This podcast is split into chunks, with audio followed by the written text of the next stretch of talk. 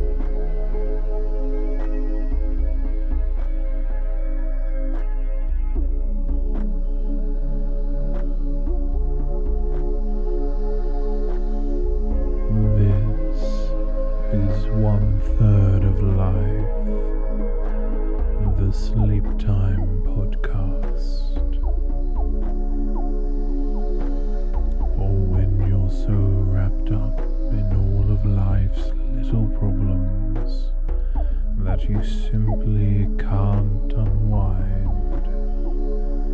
this is the companion that will talk you to sleep.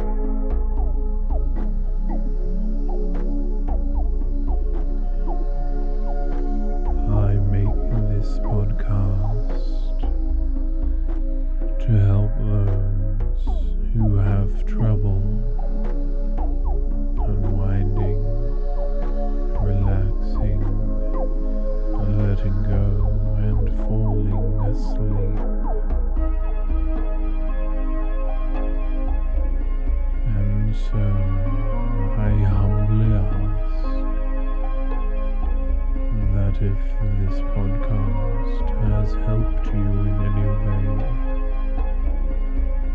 or if you enjoy our content, that you consider becoming a patron of ours at patreon.com forward slash one third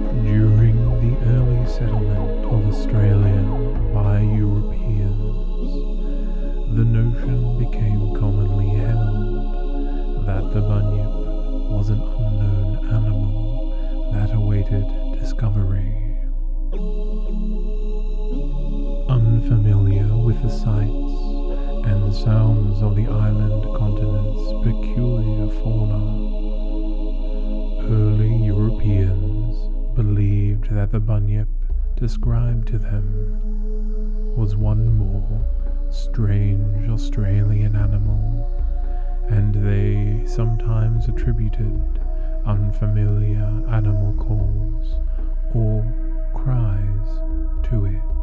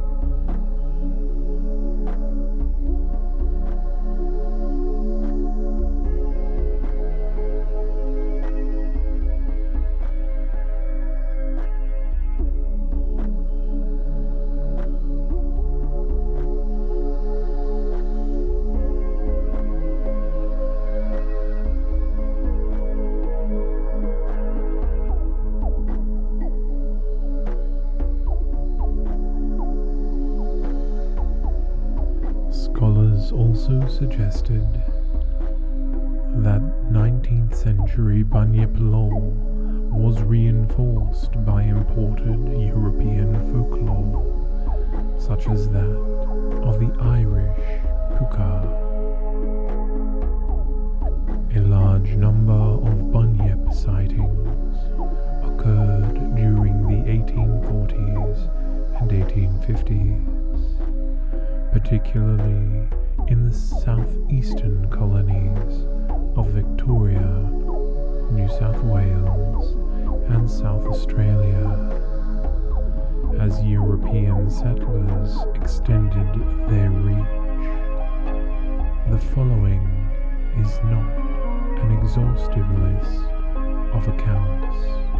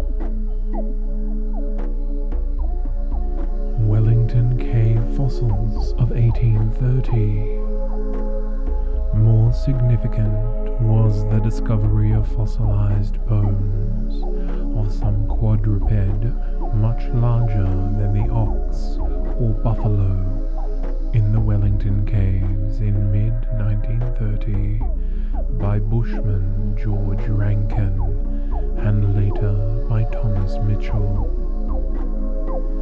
Sydney's Reverend John Dunmore Lang announced the find as convincing proof of the deluge, referring to biblical accounts of the flood. But British anatomist Sir Richard Owen identified the fossils as the gigantic marsupials, Nototherium and Diprotodon. At the same time, some settlers observed that all natives throughout these districts have a tradition of a very large animal having at one time existed in the large creeks and rivers, and by many it is said that such animals now exist.